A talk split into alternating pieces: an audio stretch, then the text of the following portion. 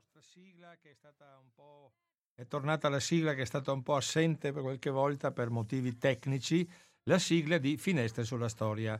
La terza puntata del 2022, adesso racconto un attimo il pregresso di questa puntata. Allora, abbiamo annunciavo poc'anzi che stasera il nostro, il nostro programma si occupa di Padova, città d'acque, e restiamo sul local così eh, e raccontiamo proprio la storia della, della, delle città d'acqua, la storia dei nostri canali, dei nostri navigli, di tutte le problematiche che sono passate. Dicevo poc'anzi, ho con me eh, l'architetto Emanuele Martino, che saluto e do il benvenuto perché è un, un grande conoscitore, un grande esperto di acque e quantomeno di tutto quello che può essere il, la problematica inerente alle acque, nelle, specialmente all'interno delle città. Ha scritto un bellissimo libro, Il progetto d'acqua nello spazio urbano, che è molto interessante ed è molto utile proprio per capire la, le, le, le, storie di quello che è accaduto a Milano, a, a, a Parigi. Eh, essere qui in questa trasmissione eh, per parlare di un tema che mi ha sempre affascinato eh, dalla tesi in poi, che sono le acque del nostro territorio.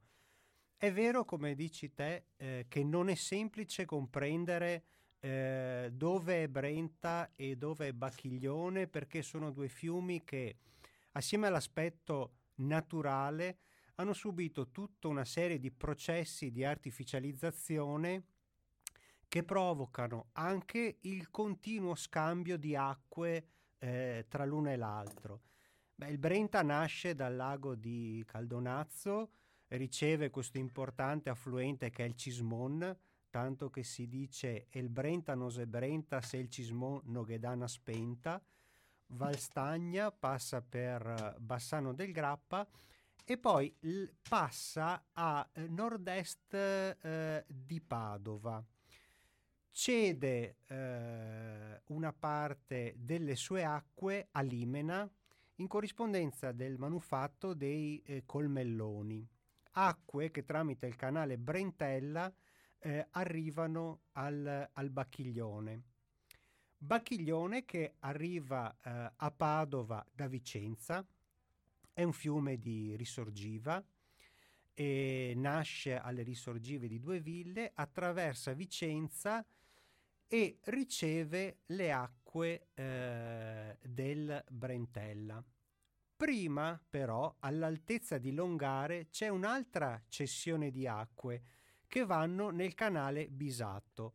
Ora eh, mi rendo conto che non è semplice spiegare questo continuo interscambio eh, di acque. Cosa succede nel momento in cui il Bacchiglione arriva a Padova all'altezza del Bassanello? Immaginiamo di avere una, una barchetta e arriviamo a Padova lungo le acque del Bacchiglione. In quel punto le acque si dividono in tre parti. Alla nostra destra, diciamo con direzione eh, diciamo sud-ovest, c'è il canale Battaglia che a, a, Battaglia riprenderà le acque del canale Bisatto. Di fronte a noi c'è il tronco eh, con la maggiore portata d'acqua, che è il canale scaricatore. Come ci dice il nome stesso, è un canale artificiale, rettilineo, che aveva la funzione di proteggere la città di Padova dalle alluvioni direzionando eh, le acque con quello che potremmo chiamare un bypass, uno scaricatore mm. al di fuori del centro storico. Dopodiché alla nostra sinistra, cioè risale verso nord, c'è un tratto di Bacchiglione che si dirige verso Padova che chiameremo tronco comune. Va, va, detto, va, detto, che la necessità dello scaricatore è stata fatta perché Padova ha subito delle alluvioni molto pesanti, molto forti, per cui è diventata una necessità proteggere la città. E per cui di conseguenza è il, il bacchiglione che porta le acque, no? in questo caso. Però le brentane, che noi usiamo come termine perfettamente padovano, vengono praticamente dal fatto che il Brenta si, ogni tanto si riempie d'acqua e fa, e, e fa dei danni, per cui abbiamo il, le brentane che poi in realtà era il bacchiglione che ci riempiva d'acqua. È, è un'analisi corretta, è una descrizione corretta. Sì, perché mh, il Brenta, eh, l'antico Medoacus, è stato il fiume di Padova, cioè è stato il fiume che ha eh, definito l'ansa e controansa in cui è nata la città, la città di Padova. Chiaramente è oggetto di dibattito il momento storico in cui il Brenta si sia spostato verso nord-est e il Bacchiglione abbia preso il corso, eh, diciamo, urbano del, de, del Medoacus. La cosa interessante eh, è che eh, il naviglio interno di cui parleremo mm-hmm. è uno dei due tratti in cui si divide all'altezza della specola il bacchiglione che è entrato nella città di Padova. Cioè se con la nostra barchetta siamo entrati eh, al Bassanello dal Ponte dei Cavai, abbiamo costeggiato le mura sulla nostra destra e via Goito sulla nostra sinistra, arriviamo in quel bellissimo scorcio che è la specola, in cui vediamo che il fiume si biforca. Alla nostra destra quello che chiamiamo naviglio interno e alla nostra sinistra quello che chiamiamo tronco maestro. Questi due eh, fiumi si ricongiungeranno all'altezza delle porte contarine, quando il naviglio interno eh, e il tronco eh, maestro si ricongiungeranno per dar vita al piovego. Due, quest, eh, due, questi due eh, fiumi hanno avuto la caratteristica di avere una differenza di salto d'acqua di circa 2,20 metri, che è colmata. Come, come, è avvenuta? È un fatto geologico o sono state eh, cose a livello di è terremoto? Fatto, no, no, è un, fatto, è un fatto di scavo. Diciamo ah, che, di scavo. Sì, diciamo che due, eh, questi due livelli vengono mantenuti da una parte dalla conca delle porte mm. contarine e dall'altra parte attualmente dalla briglia eh, di Sant'Agostino. E qua entriamo eh, nel tema del vivo della chiusura del naviglio interno, perché il naviglio interno oggi è tombinato dal ponte delle Torricelle fino alle porte contarine. Quindi la lettura della morfologia delle acque e dell'edificato è stata completamente stravolta negli anni 50 del 1900. Infatti, se noi dalla specola prendiamo il naviglio interno, avremo un tratto ancora a cielo aperto fino al ponte delle Torricelle, dopodiché dal ponte delle Torricelle in poi del povero naviglio interno rimane solo il nome delle cosiddette riviere, che mm. sono riviere senza acqua, perché Riviera Tito Livio e Riviera Ponti Romani hanno mantenuto solo il nome di riviera, ma l'acqua non c'è più. Dov'è l'acqua? L'acqua del naviglio è in un condotto interrato a sezione ovoidale che è sotto le riviere che noi percorriamo con le automobili, con gli autobus, con il tram, eccetera. Mm. E quindi è molto difficile per chi attraversa Padova avere idea che quello era un, eh, un canale navigabile, o meglio, un, è la riattivazione in epoca medievale di un alveo precedentemente occupato dal cosiddetto Brenta Medoacus. Per, Qui... cui, per cui, Michele, Emanuele, scusa, eh, cioè è, è, molto importante il fatto che questo fosse a suo tempo un canale navigabile, perché è, è, la navigazione ovviamente consente di trasportare merci, persone e, e, avere collegamenti, per cui era un asse, era praticamente un asse portante per andare per, poi per, per i traffici della città, per, per svilupparli, per, cioè il fatto di di averlo interrato, al di là delle valutazioni politiche che andiamo a farle dopo, cioè era perché si era in, anche indebolito di acqua o è stato, o è stato diciamo, costre- cost- hanno fatto praticamente una costruzione artificiale in modo da far passare che questo canale ormai non era più utile, non era più sufficiente, non serviva più perché nel frattempo arrivava tutti quanti i pullman, tutti quanti le navi, tutte quanti le automobili e le ditte con, ovviamente non faccio nomi perché non, sto, non voglio criticare chiaramente la, lo sviluppo automobilistico padovano o quantomeno italiano, cioè è stata una, una messa in scena di, farli, di, farlo morire come canale navigabile, è stata una conseguenza di vari fattori eh, anche esterni, anche magari un po' leggermente, tra virgolette, in buona fede, o c'è proprio soltanto una volontà punitiva di chiudere, di tombinare questo, questa, questo naviglio, questa parte di naviglio? Allora, la domanda apre una risposta che è molto complessa, nel senso, per, eh, per, proteggere Padova dalle alluvioni si scava il canale scaricatore nell'Ottocento e successivamente, visto che il canale scaricatore non è sufficiente, eh, teniamo presente una cosa. Dal 26 al 28 ottobre del 1907 a Padova c'è la quinta piena del Bacchiglione in sette anni. Eh, eppure in questi anni c'è già lo scaricatore esistente. Questo innesca un processo di revisione del progetto che porta all'allargamento del canale scaricatore e alla costruzione del San Gregorio, il cosiddetto progetto Gasparini. Questo eh, non è un progetto solo idraulico per la diversione delle piene, ma è anche un progetto legato alla navigazione, tanto che ancora oggi noi abbiamo una conca di navigazione sul canale San Gregorio. Questo estromette la, la navigazione dal centro, dal centro di Padova. Contemporaneamente c'è il declino della navigazione che viene sostituita dal trasporto su gomma. Mm. C'è una cosa da dire.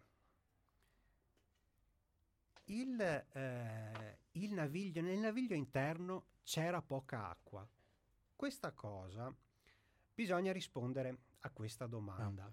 Allora, eh, quando viene eh, presentato il progetto di massima di mm. trasformazione del naviglio interno in, eh, in una strada che viene commissionato dalla giunta eh, nel 53, il 24 dicembre del 53 al professor Marzolo, uh-huh. inizia eh, un, procedi- un processo di costruzione del consenso intorno all'interramento.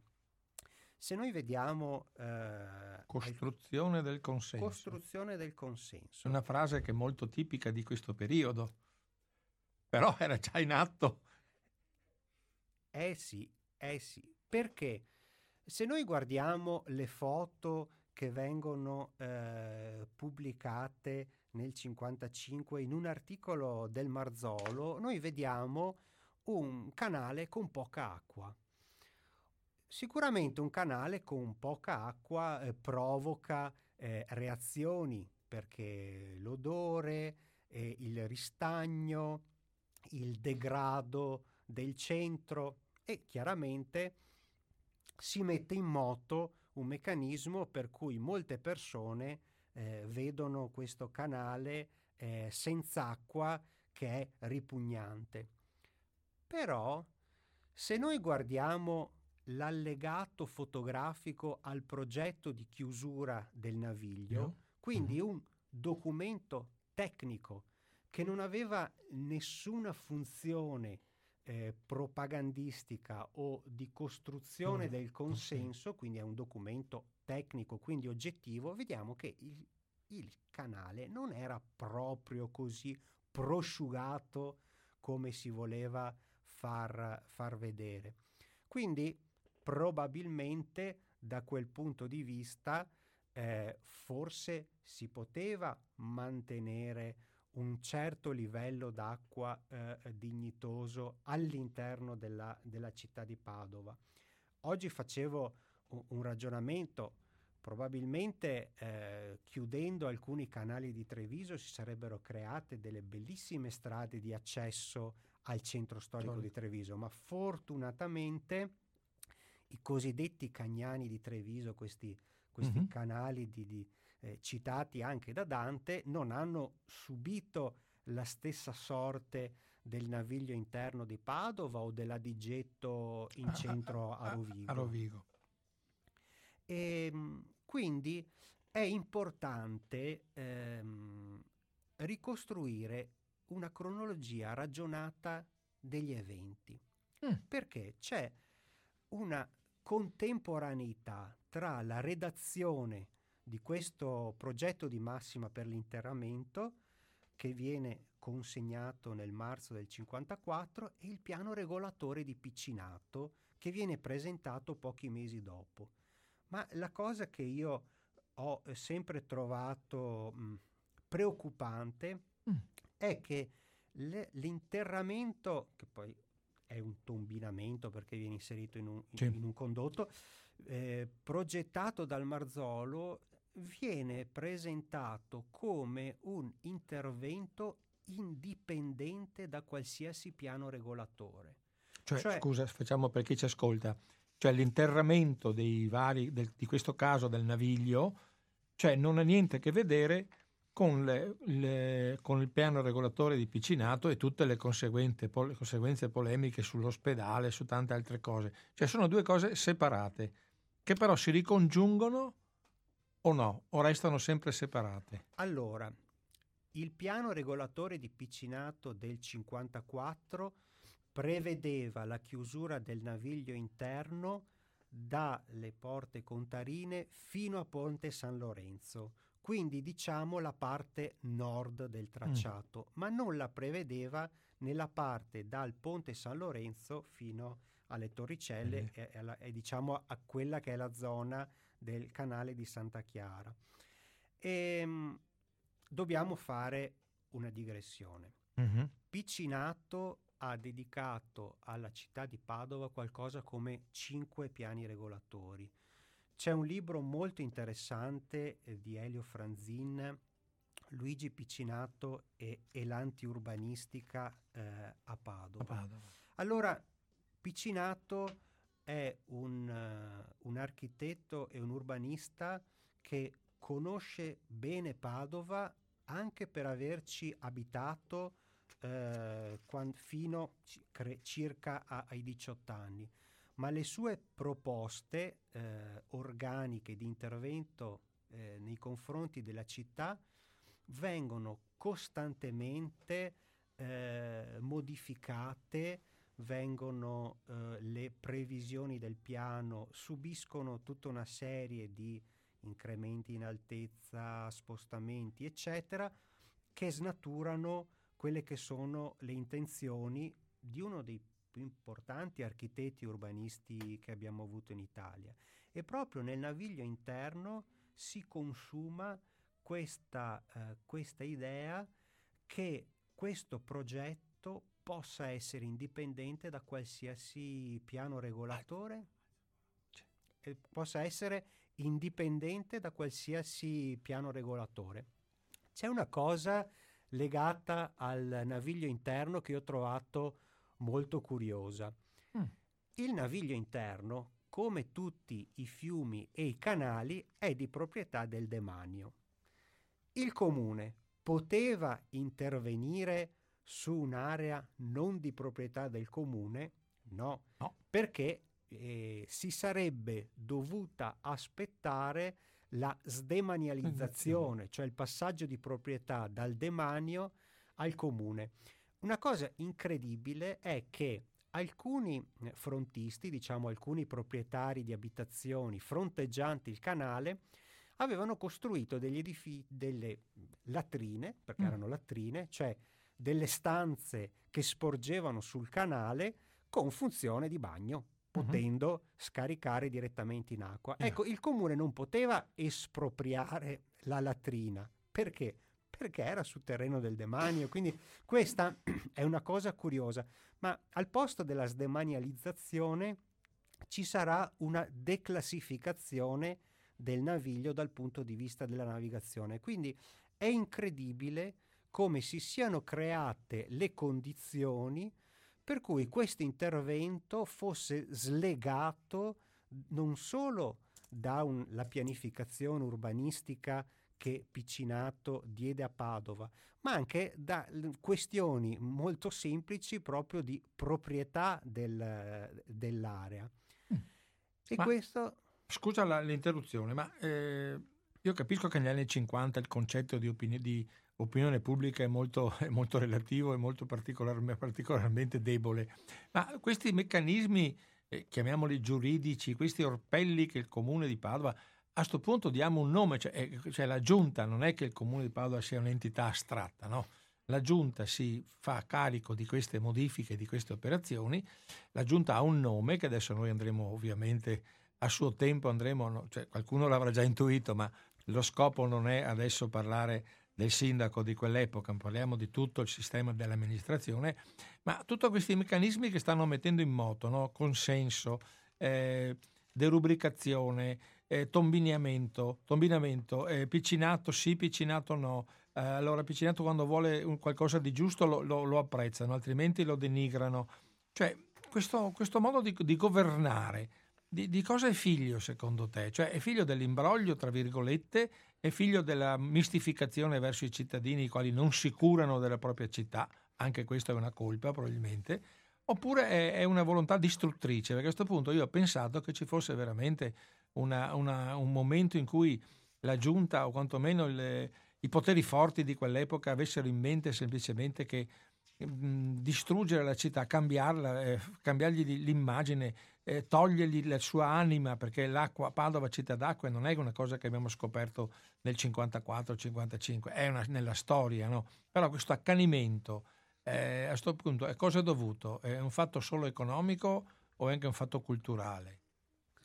Ma eh, sicuramente ci sono questioni economiche e ci sono questioni eh, culturali. Padova doveva dire, diventare la Milano del, del, Veneto. del, Veneto. Quindi eh, l'asse motorizzato per eh, portare eh, e gestire il traffico doveva essere diciamo, la, la, la, dorsale di un intervento così, così importante.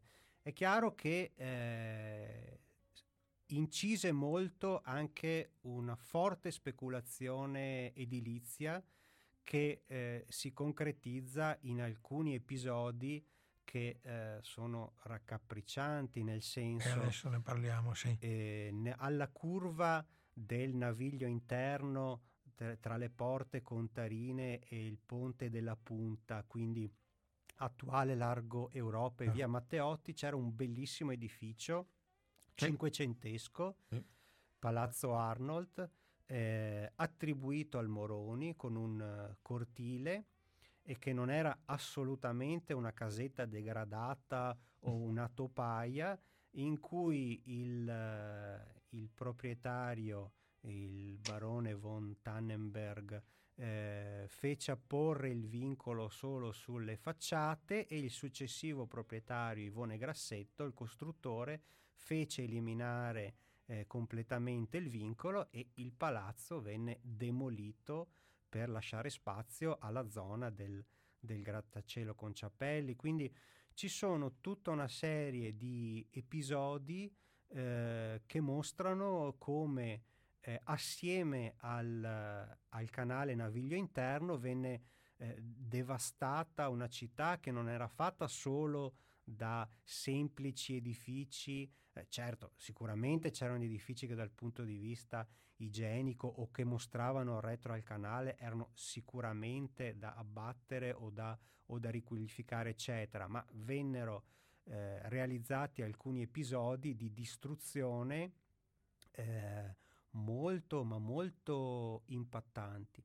Bisogna dire che eh, la eh, contrarietà al, al naviglio, e soprattutto in un primo momento, si espresse solo eh, in alcune voci isolate, eh, quale quella di Luigi Gaudenzio, profetico diremmo nel dire che eh, il, la risoluzione del traffico veicolare è un palliativo e nel corso degli anni successivi sarà comunque in, insufficienti. E, mh, c'è da dire che le delibere del Consiglio, eh, soprattutto fino a Ponte San Lorenzo, erano all'unanimità. Poi c'è una storia nella storia mm-hmm. che è quella dei frontisti, cioè i proprietari degli edifici prospettanti eh, sul canale Naviglio Interno, che, eh, a cui era stato richiesto dal comune un, un contributo di, di, miglioria. Passando le carte eh, con le risposte di questi frontisti che sono all'archivio eh, generale del comune di Padova, eh, beh, tutta questa contrarietà non emerge, mm. nel senso la possibilità di avere un aumento del valore del proprio immobile o, o, o una cessione a un consorzio che le valorizzasse creava una situazione appetibile per il, per il, per il proprietario. Quindi questa eh, grossa contrarietà mm. non ci fu, cioè Padova doveva diventare la, la Milano eh, del Veneto. Sì, però scusa Emanuele, sempre le mie orrende interruzioni, però non tutti quanti erano proprietari, erano eh, collegati alle banche, collegati a questi consorti. C'era gente che abitava nel centro della città o quantomeno nella periferia, quella diciamo non... Chiamiamo, ricordiamoci cos'era Padova negli anni 50, cerchiamo di questo di fare uno sforzo, lo dico per chi ci ascolta, no? Eh, cioè, non, cioè, il discorso dell'opinione pubblica che mi, mi riallaccio, no? Cioè io capisco che eh, questi controllavano l'unico giornale che era il Gazzettino, chiaramente non, certo non si metteva a fare questi discorsi, ma l'università è un centro culturale di un certo peso, eh, abbiamo eh, fondazioni culturali di altrettanto peso, abbiamo illustri, a mio avviso, eh, luminari anche della, della, della, dell'idraulica, cioè Padova aveva una delle facoltà di idraulica più importanti d'Italia, no?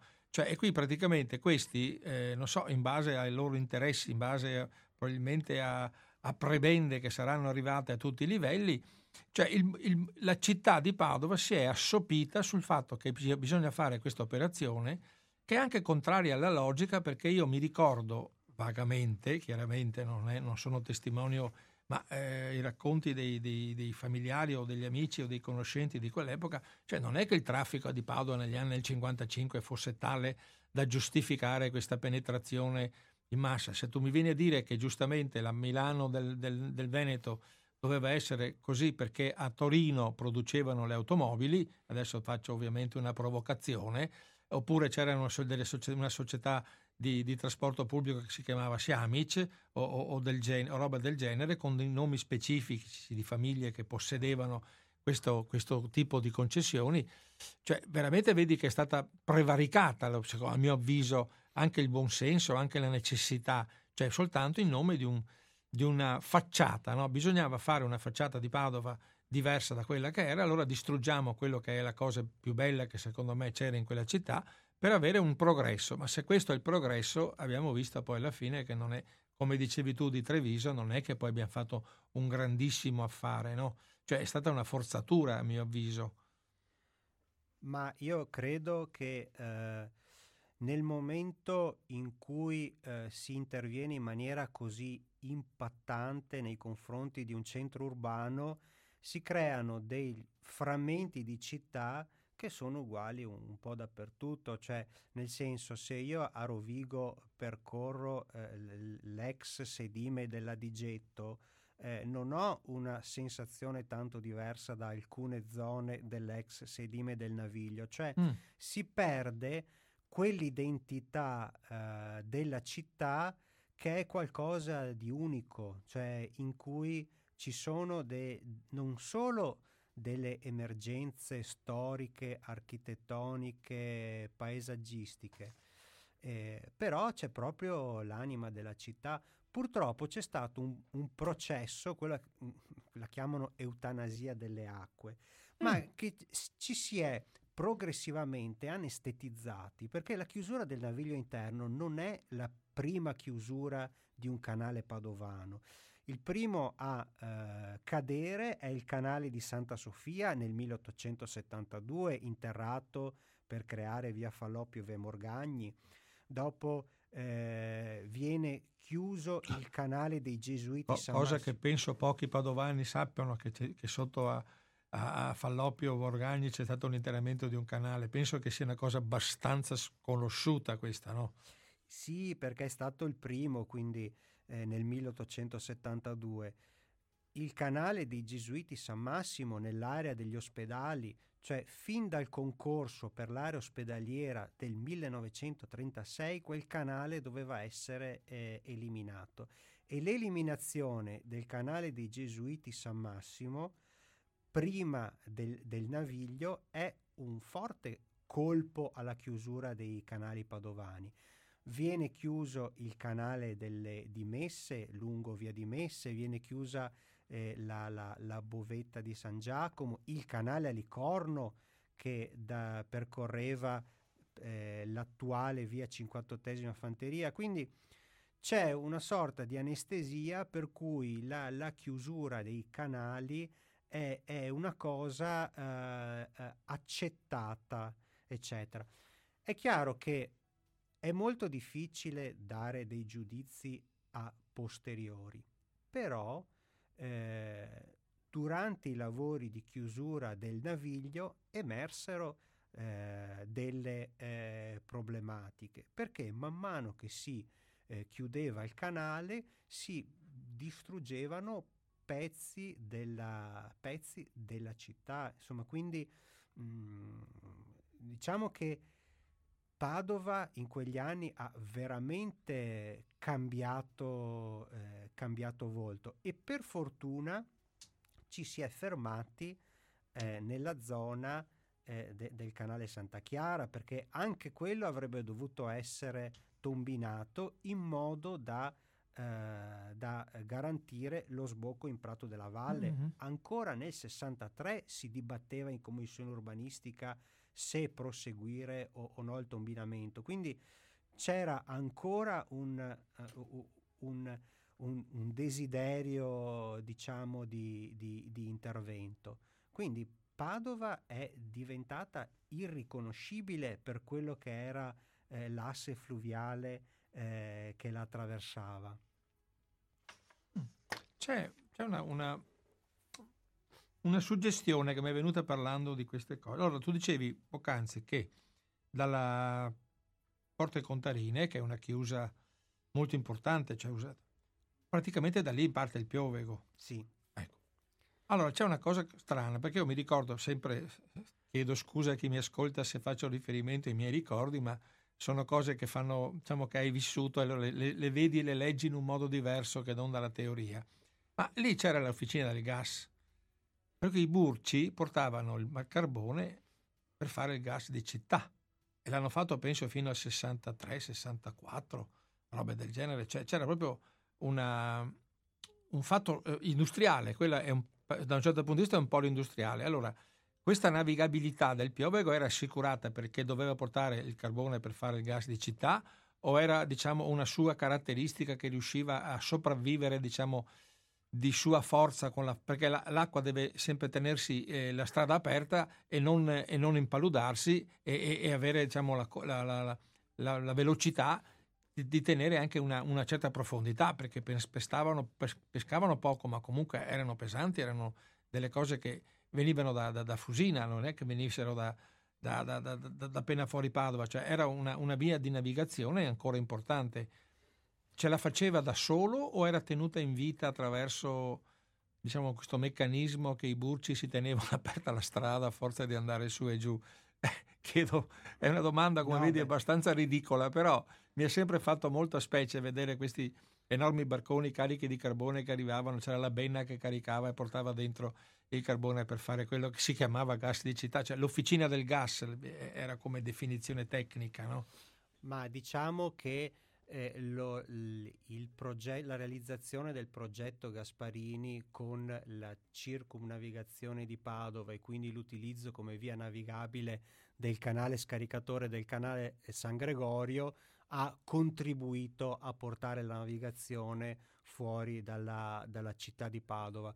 Bisogna anche considerare che a inizio del Novecento ci furono dei progetti per rendere navigabile il tronco maestro, cioè la, la parte eh, diciamo eh, che dalla specola eh, segue le riviere fino a Corso Milano, ma erano progetti eh, che risultarono eh, troppo onerosi. Mm. Sicuramente il, il declino della, della navigazione è stato uno degli elementi per cui è stato uh, abbandonato il naviglio e che quindi ha dato il, uh, ha dato il via a questi pensieri di, di, di cancellazione eh, delle acque.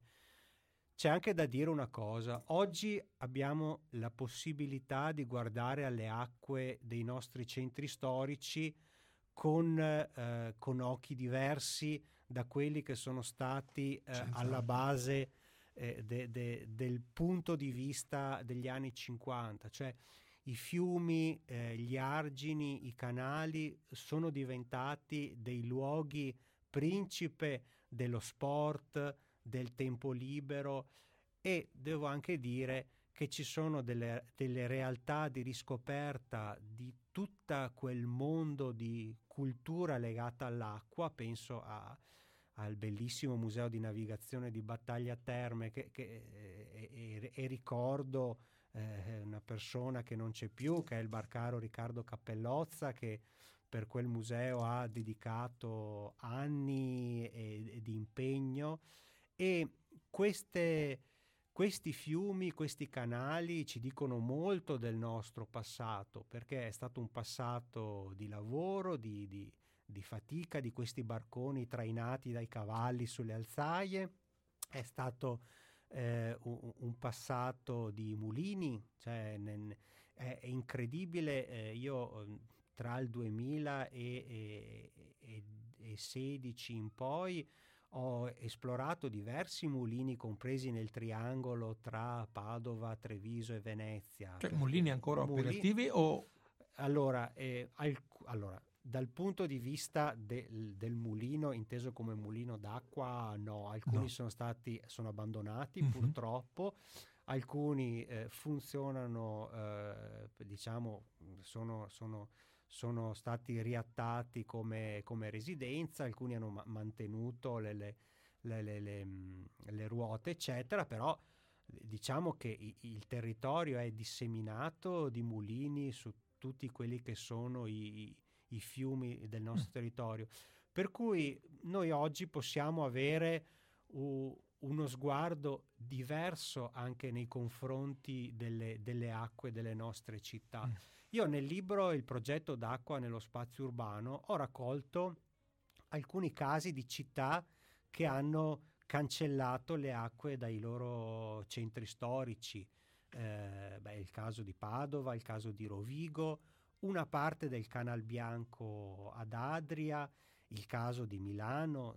Oggi eh, se tu vai a Milano e vedi la conca di, di Via Arena non, non capisci perché no, non è collegata alla Darsen, allora c'è questo specchio d'acqua tot- totalmente disconnesso e quindi anche la lettura di questi manufatti storici è resa veramente eh, difficoltosa.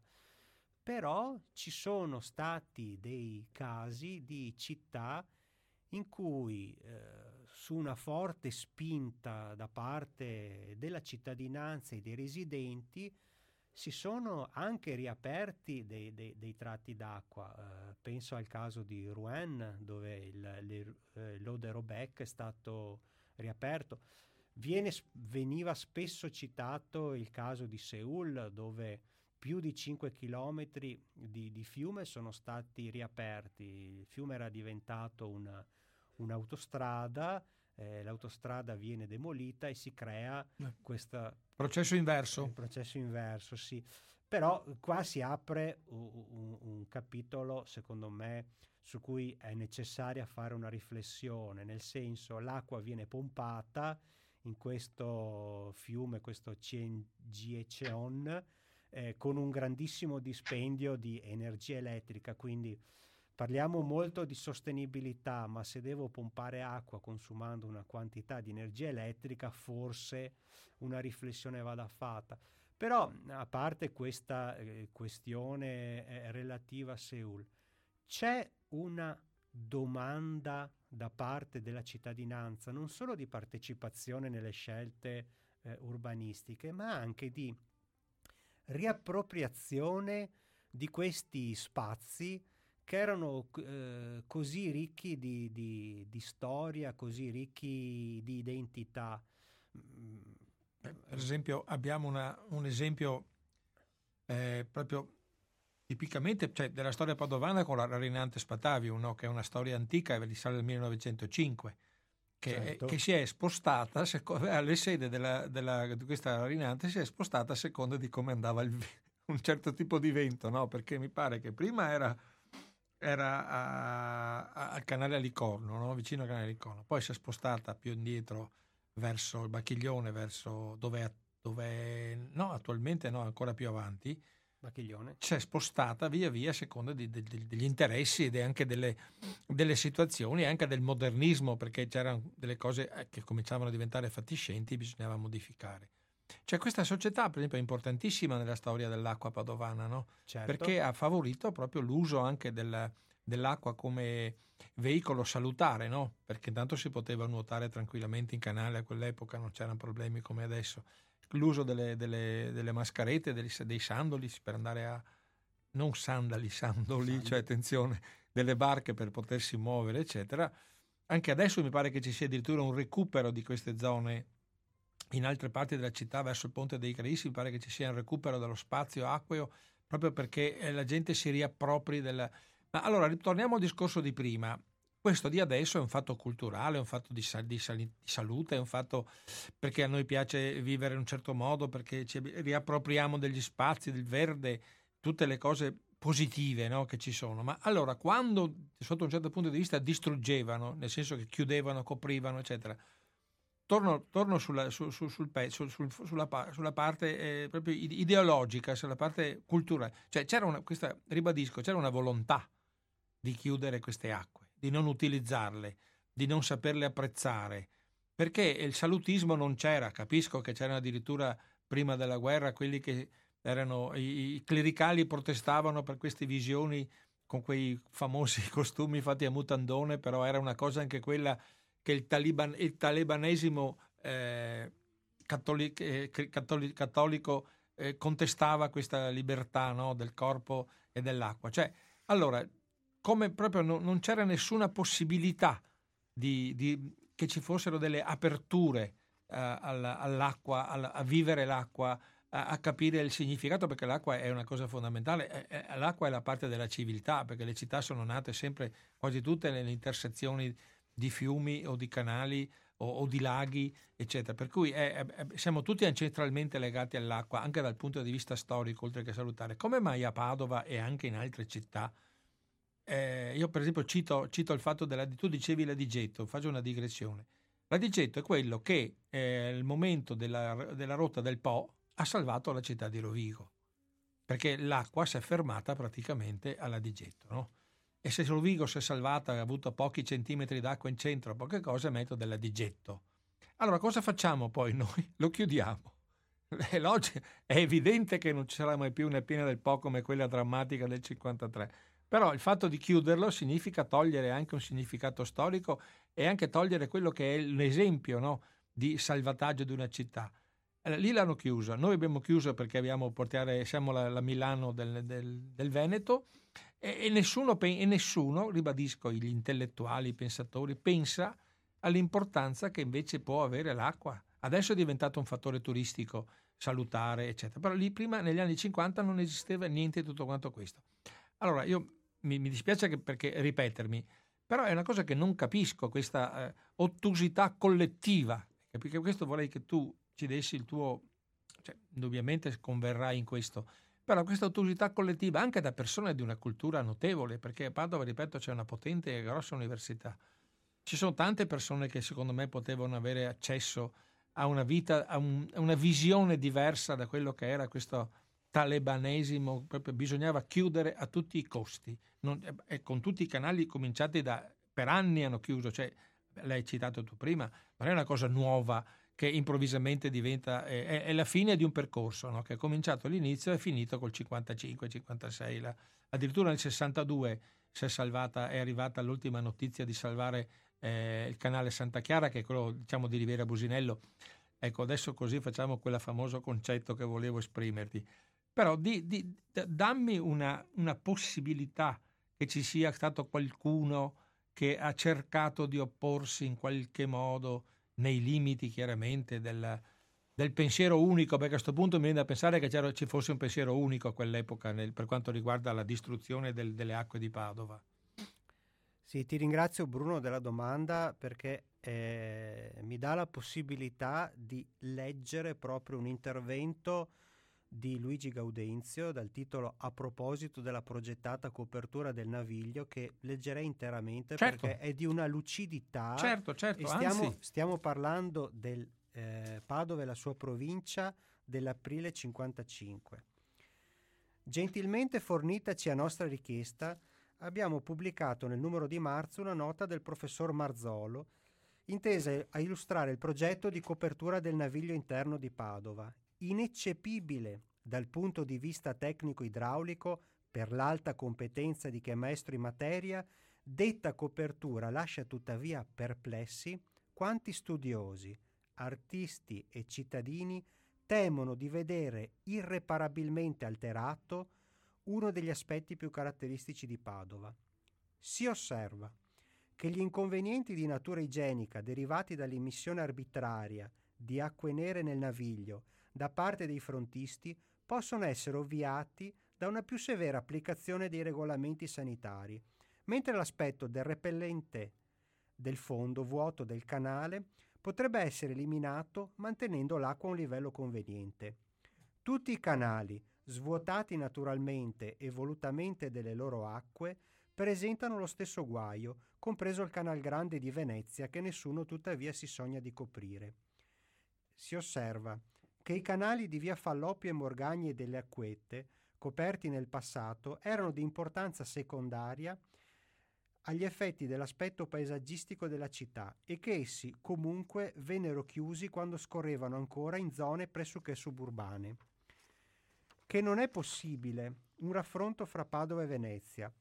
Mentre la copertura o l'interramento di qualche canale a Venezia non altera minimamente l'aspetto lagunare della città e che, quanto a Milano, dura tuttora negli autentici milanesi il rammarico del danno arrecato al carattere ambientale della città con la copertura di quel naviglio. Quanto al diradamento del traffico, su cui punta in modo particolare il progetto, si osserva che una via aperta dal corso Garibaldi a via Luca Belludi verrebbe a creare ben quattro fastidiosi incroci stradali in corrispondenza ai ponti Altinate, Anghinoni, Cesare Battista e San Lorenzo, e favorendo l'apertura di negozi, magazzini e autorimesse, eppure con l'imposizione del senso unico, richiamerebbe altro movimento pedonale di veicoli, col risultato di rendere sempre più congestionato e difficile il traffico già intollerabile nel centro della città. Si osserva infine e soprattutto che, come facilmente prevedibile a lume di statistica, non sarà lontano il giorno in cui, ad onta di tutti i palliativi escogitati in materia viaria, anche il centro di Padova sarà incapace di sopportare un traffico che va facendosi ogni giorno più imponente, fragoroso e pericoloso, e bisognerà pensare a qualche soluzione più radicale. Ora il nostro naviglio interno, e particolarmente il tratto Ponte San Lorenzo via Luca Belludi, è una nota così riposante e caratteristica, così legata al tessuto urbanistico e al sentimento umano, che sopprimerla per dei vantaggi discutibili e in ogni caso transitori vuol dire gu- guastare irreparabilmente il volto di Padova e rendere la città più opprimente e più tetra. Siamo nell'aprile 1955. Quanto avanti era questo, questo Quindi Gaudenzio? Luigi Gaudenzio eh, fotografa con estrema lucidità diversi fattori, non solo il fattore paesaggistico, non solo eh, la soluzione palliativo eh, relativa al traffico, ma soprattutto quello che è uno sfregio all'anima della città e al sentimento eh, della città, cioè qualcosa che eh, ha a che fare con la memoria, ha a che fare con la storia, ha a che fare eh, eh con l'identità. E purtroppo eh, da questo punto di vista lo sfregio a questa parte centrale della città è stato decisamente impattante. Io trovo queste parole di Luigi Gaudenzio di una grandissima lucidità e di un grandissimo buonsenso. Senso. E di un grandissimo progresso, perché sono cose, ci sono dei, pa- dei passaggi che sono praticamente eh, vivibili oggi e quantomeno eh, sovrapponibili alla nostra realtà. Ascolta Emanuele, abbiamo, noi saremmo praticamente un po' in, in chiusura, però ti devo, ti devo rubare a, a, alla, tua, alla, tua, alla tua vita, diciamo, normale, perché finora abbiamo avuto qui seduto in fianco a noi un, un convitato di pietra, che è il sindaco crescente. Cioè siamo riusciti a non nominarlo fino alla fine della trasmissione, però è giusto e doveroso che chi ci ascolta sappia, nei limiti chiaramente, eh, non, della, cioè non siamo qui chiaramente per calunniare o per mettere in cattiva luce una persona che ha fatto il sindaco di Padova per 23 anni, avrà indubbiamente anche governato, non essendo una persona, dal mio punto di vista non l'ho mai considerato una persona da, eccelsa persona, era una, una persona che, che stava eh, praticamente sempre dalla stessa parte, non, mai, non, era certo Giorgio Lapira, tanto per dire, non era certo un progressista, però in, per quanto riguarda l'acqua, eh, i tombinamenti, le chiusure, i cambiamenti urbanistici, eccetera, penso che eh, non si possa finire. Poi un, un, po' di cose alla fine le aggiungo io in conclusione di, di, di Cesare Crescente, però adesso ci devi dare la tua lettura della, del personaggio e quantomeno della, della sua funzione, di quello che lui ha lasciato, di quello che in positivo e in negativo, perché tu una volta mi sembra di aver capito che c'era anche del positivo nella figura di Cesare Crescente. Io sono un negativista, lo, lo premetto, però apprezzo quello che la, sarà la tua definizione, la tua lettura, la tua analisi del, ripeto, non l'abbiamo nominato, ce lo siamo tenuti per ultimo.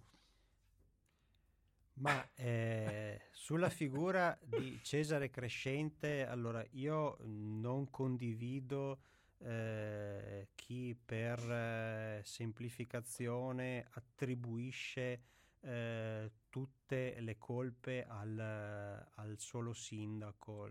Credo che alla base della chiusura del, del naviglio interno eh, ci sia stato sicuramente eh, l'università, diverse banche, diverse grosse imprese eh, costruttrici, c'è stato il sindaco, la giunta, il consiglio, soprattutto in, in un primo tempo, diciamo, eh, fino a, a, Ponte San Lorenzo con, con eh, l'unanimità, eccetera.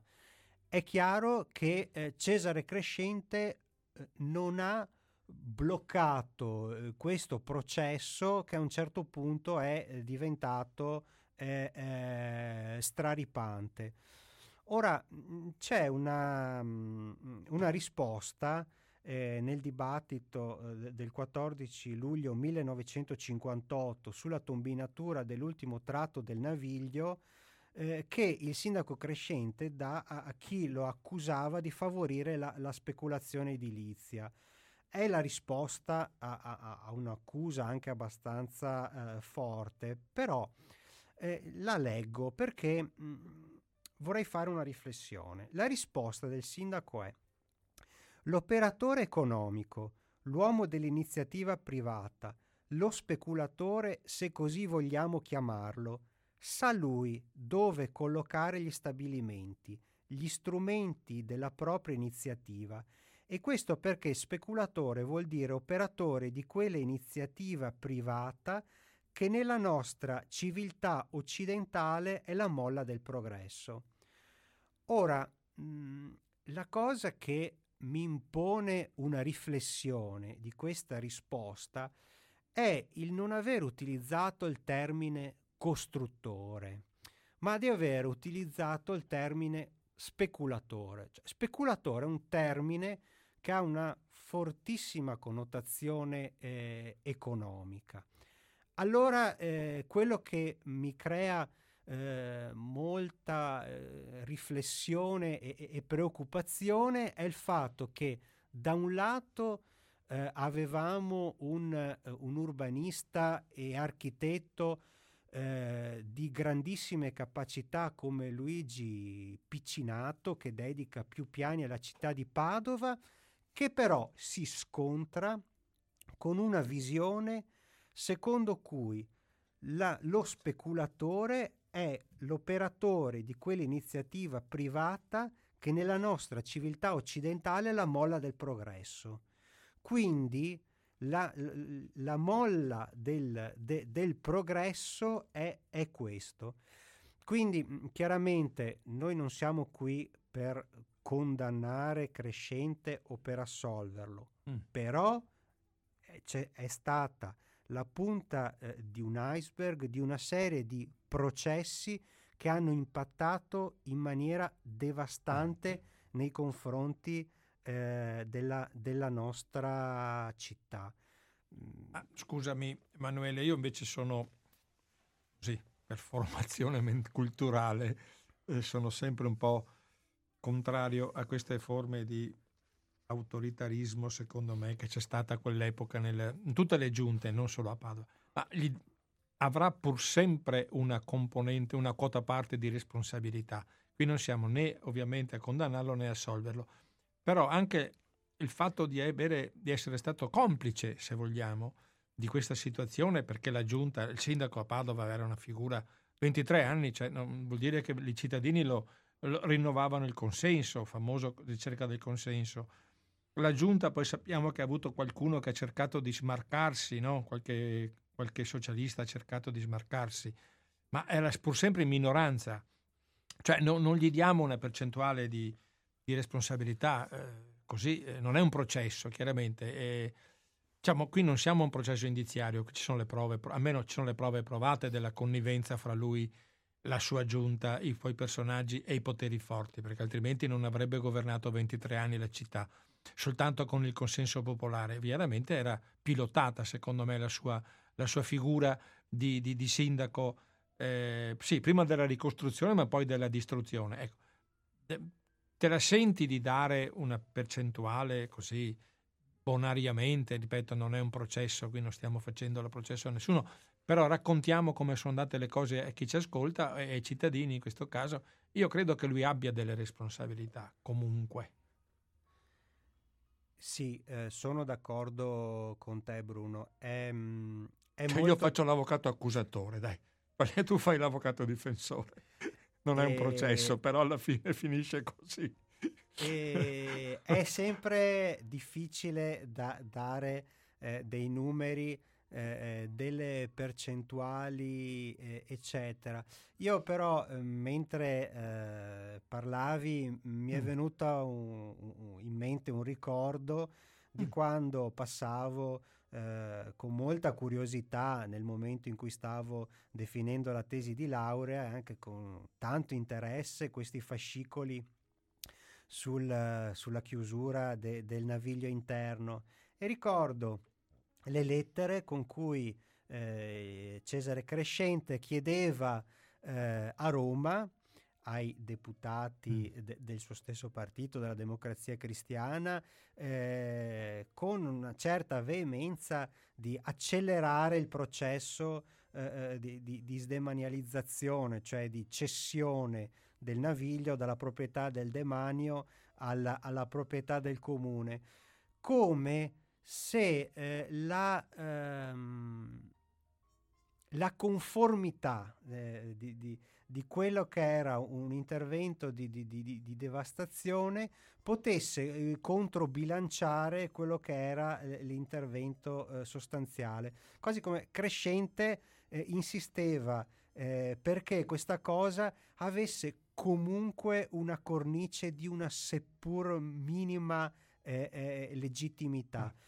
E, e, questo accade quando c'è una pressione mm. eh, da parte di forze esterne all'amministrazione eh, che spingono per questo processo. Cioè, ho avuto, mh, mm, mm. so che non è semplice, de, mm. semplice, da spiegare, ma ho avuto come l'impressione che eh, in tutto questo lui cercasse di comunque ricondurre il tutto a una cornice, seppur tirata, di una certa, eh, di una certa legittimità. Mm. Perché mh, in quel momento la forza dei gruppi eh, di pressione, il, il, termine poteri forti è un termine che eh, ha avuto tutta una sua sì. storia, un suo, un suo, certo abuso, però eh, per arrivare a demolire completamente un palazzo del, mm, del 500, 500 in modo da addomesticare i vincoli da parte della soprintendenza e portarli a zero, è segno di, di una pressione eh, eh, fortissima. E quindi in quel momento eh, c'era una fortissima pressione speculativa.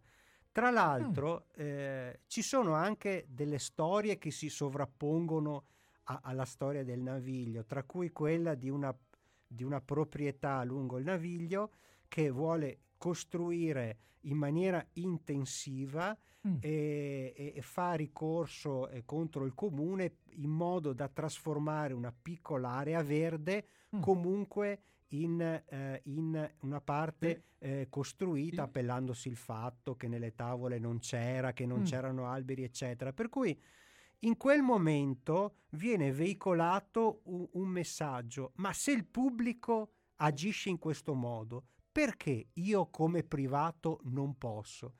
E questo è un messaggio disintegrante perché certo. il privato si sente legittimato, legittimato a occupare anche quel quadratino di verde perché vede che il pubblico procede eh, a, eh, in maniera molto energica e quindi in un certo senso c'è anche eh, un, effetto, eh, un effetto domino, cioè certo. se lo fa il pubblico, perché io devo come privato devo conservare questo quadretto di verde che magari è indicato anche in maniera poco chiara sulle tavole.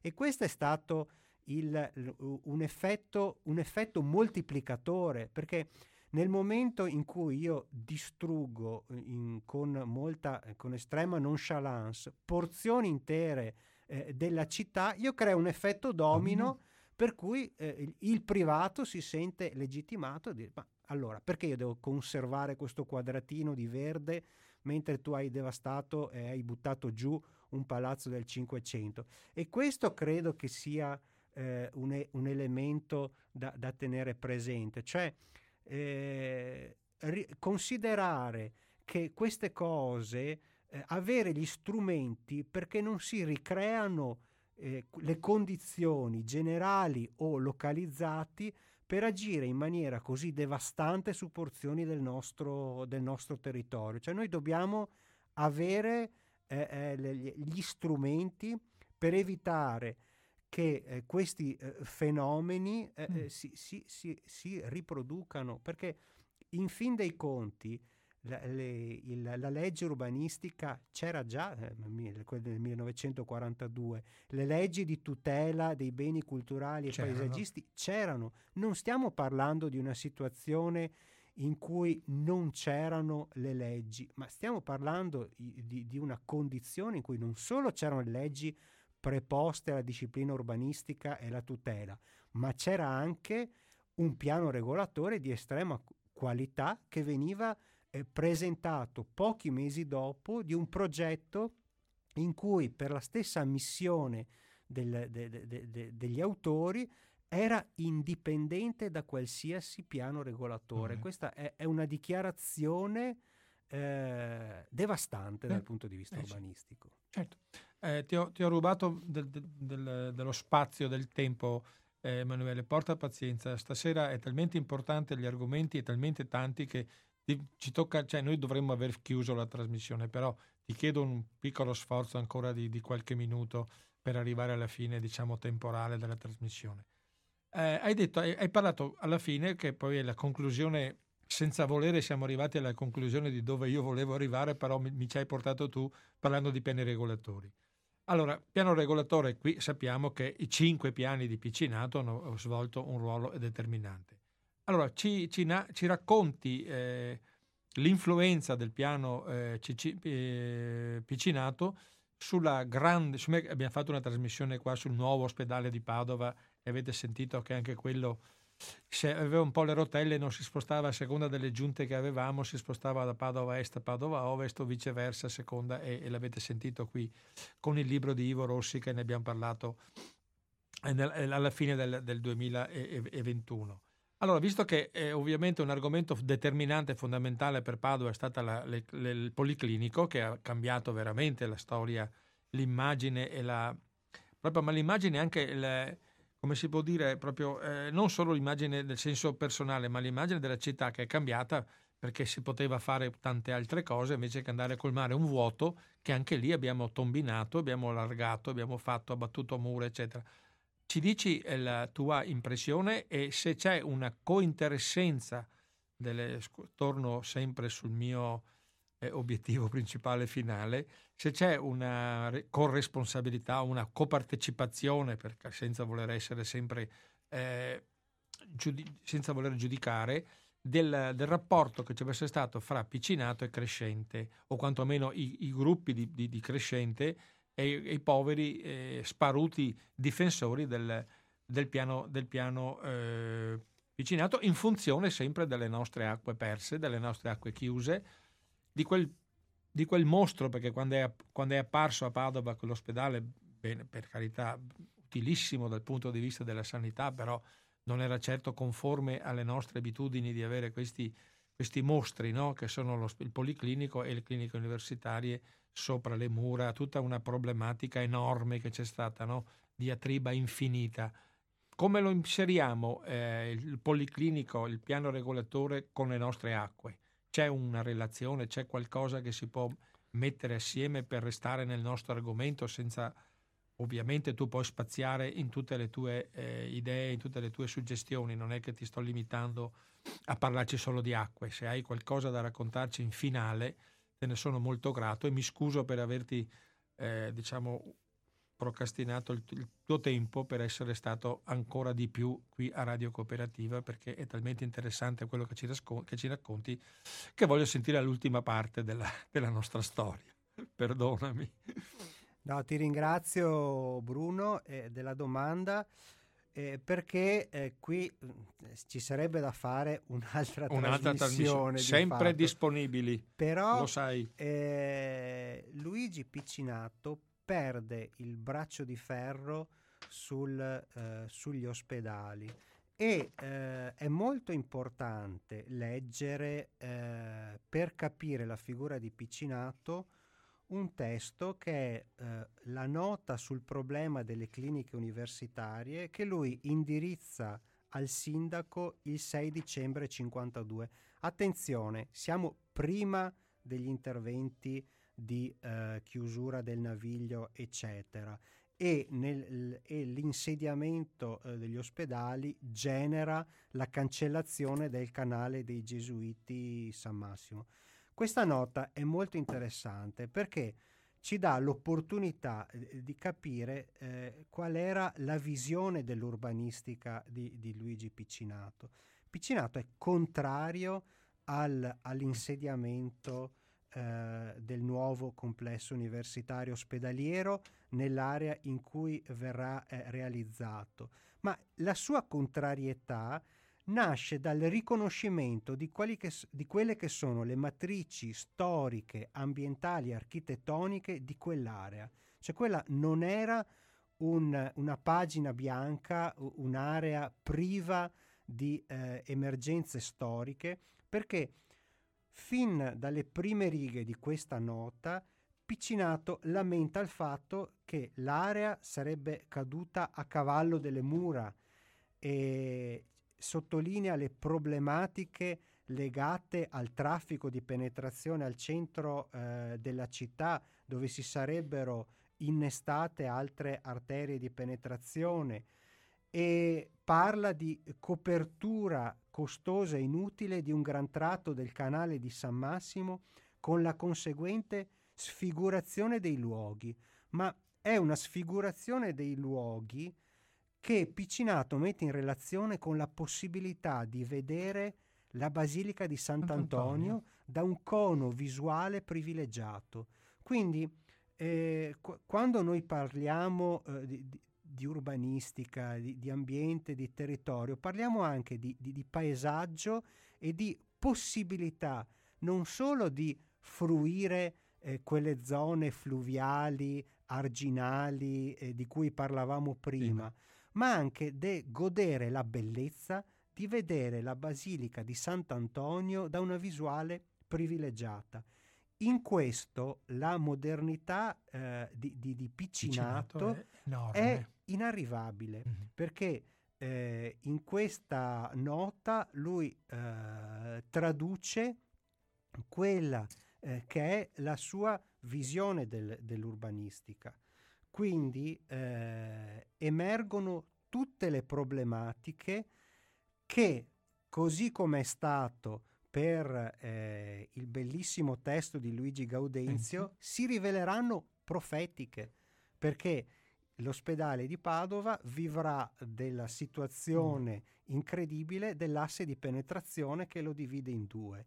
La cancellazione del canali di Gesuiti San Massimo che arriverà a lambire il giardino Treves in maniera molto importante esatto. e l'impossibilità di vedere eh, la, la, Basilica di Sant'Antonio da questo cono visuale privilegiato.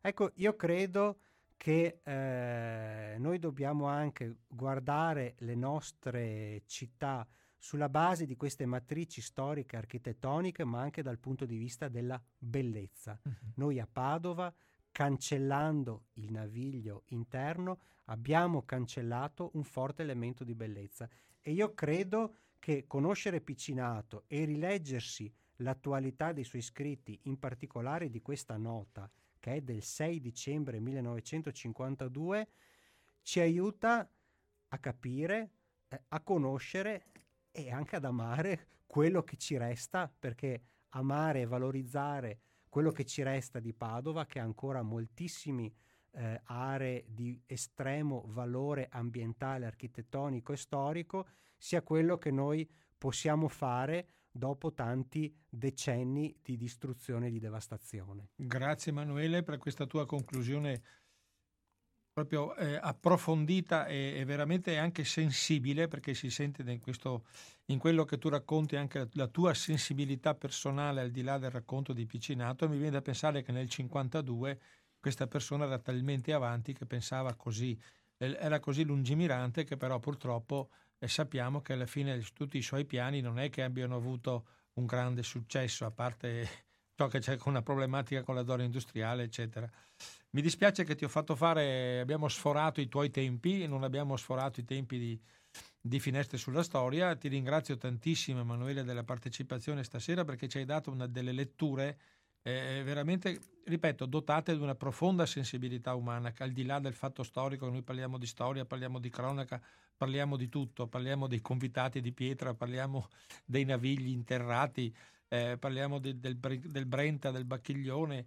Abbiamo fatto un viaggio attraverso la Padova, è forse un po' meno città d'acqua, però diciamo che c'è, qualco, c'è ancora molta acqua, ci sono molte cose ancora da rivalutare, specialmente magari nella parte leggermente non proprio centrale, dove abbiamo perso tutto, però diciamo che abbiamo, che abbiamo avuto eh, una certa fortuna, che, che c'è rimasto ancora qualcosa della, delle nostre acque. Emanuele, ti ringrazio tantissimo, ti ringrazio del, del libro dell'omaggio e io penso che a questo punto eh, possiamo fare una pausa così ti posso salutare e, e, ti, posso, e ti, posso, liberare dal, dal, come si può dire, dal fatto che ti ho fatto fare veramente tardi stasera, perdonami. Eh, adesso se riesco, se riesco metto su, una, metto su una, un pezzo di musica e così la collaborazione con Radio Cooperativa è veramente utile e interessante per cercare di capire di cercare di capire un po' di quella grande, se vogliamo, quella grande confusione anche che sono i fiumi di Padova i fiumi, i canali, quello che è rimasto, quello che, che potevamo avere, che abbiamo perso. Adesso c'è ovviamente, è cambiata la cultura, è cambiato tutto, c'è un grande recupero delle acque sotto tutti i punti di vista, eh, proprio recupero proprio degli argini, delle barene, delle gollene.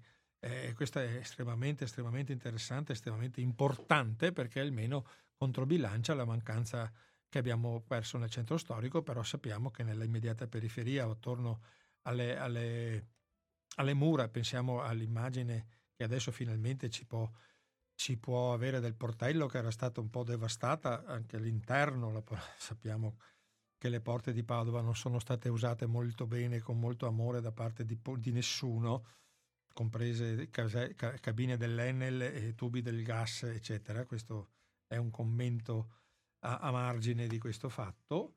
Eh, se vogliamo, c'è un grande recupero, grande recupero che adesso si sta rivalutando con, con addirittura con la possibilità di, di, di, vedere Ponte San Lorenzo nei momenti in cui verrà, sarà possibile averlo aperto, con il contributo di volontari che lo fanno vedere. È un ponte importantissimo, de, de, dall'idea dell'importanza che aveva, che aveva il, il, naviglio all'epoca romana. Cioè, eh, abbiamo tanti ponti, a Padova ci sono decine e decine di ponti, no? Ponte delle Navi, ponte, eh, poi c'è, adesso ho chiuso, ho, chiuso miei, ho chiuso i miei appunti, ma ormai siamo addirittura d'arrivo per quanto riguarda la, la, quanto riguarda la, la trasmissione. Eh, Padova città d'acque, avete visto e sentito tante, tanti, eh, tante storie, tante, tante, notizie, tanti personaggi che si sono susseguiti su, questo, su, questa, eh, su questa, tavola, no? che è un po' il, il dibattito, un, un, dibattito che è andato avanti per anni. Eh, c'è stata stasera, avete sentito anche la versione diciamo meno aggressiva nei confronti del Cesare del, del, povero sindaco crescente che magari io in altre occasioni mi sono espresso in maniera forse più, più decisa e, molte, e, molto più diciamo eh, penalizzante della sua opinione perché io ho sempre una formazione che mi dice che chi comanda ha sempre responsabilità di quello che accade eh, perché essere sindaco per 23 anni vuol dire assumersi una grossa componente di responsabilità su quello che accade. E ovviamente la cosa va condivisa con la giunta, eh, va condivisa con i cittadini che per 23 anni gli hanno dato il voto per essere sindaco e questa, siamo in una democrazia, se Padova riteneva che lui fosse un buon sindaco, eh, ovviamente si, fa, eh, si rispetta la volontà della maggioranza dei cittadini padovani che ovviamente avevano una, una correlazione spiccata per quanto riguarda la democrazia cristiana e le forze cattoliche, per la natura anche diciamo, della formazione culturale, della formazione sociale della città di Padova. A tal proposito eh, faccio, porto notizia che l'8 marzo, che non è solo la, la festa della donna ovviamente, è la festa della donna, qui a Radio Cooperativa io tornerò con un libro di Chiara Zampieri, che, parla, che parla, di essere, eh, essere, donna, essere comuniste a Padova dal 21 al, al 91. È un libro che racconta le vicissitudini, racconta le sconquiste, racconta le sconfitte delle, delle donne che aderivano al Partito Comunista per il progresso, per portare avanti messaggi eh, politici attraverso le loro organizzazioni e portare avanti anche le rivendicazioni, la difesa dei, dei diritti della donna, eh, già che sono cominciate ovviamente molti anni prima. Adesso stanno avendo ovviamente il momento di, di grande importanza perché si, si, è rivalutato, eh, si è rivalutato moltissimo, si sta rivalutando il ruolo della donna e si sta giustamente portando a... a, a, a si sta ovviamente eh, portando in, in, in, in modo che, che, i diritti siano percepiti e siano veramente, non siano soltanto eh, teorici ma diventino pratici, cosa che le donne padovane del, del Partito Comunista hanno fatto per tanti, tanti, tanti anni. Parleremo anche di un paio di personaggi che degni di, di storia, proprio che sono entrate un po' nella storia del Partito Comunista, della parte femminile del Partito Comunista, cioè sia dal punto di vista di essere funzionarie, di essere elette, di essere eh, deputate, di essere consigliere comunali, consigliere provinciali, consigliere regionali, c'è tutto il cursus sonorum che si faceva una volta all'interno dei partiti parleremo di due o tre personaggi storici di questo, di questo eh, partito. Il titolo del libro è Essere donne, essere comuniste, Chiara Zampieri. E ci vediamo 8 marzo.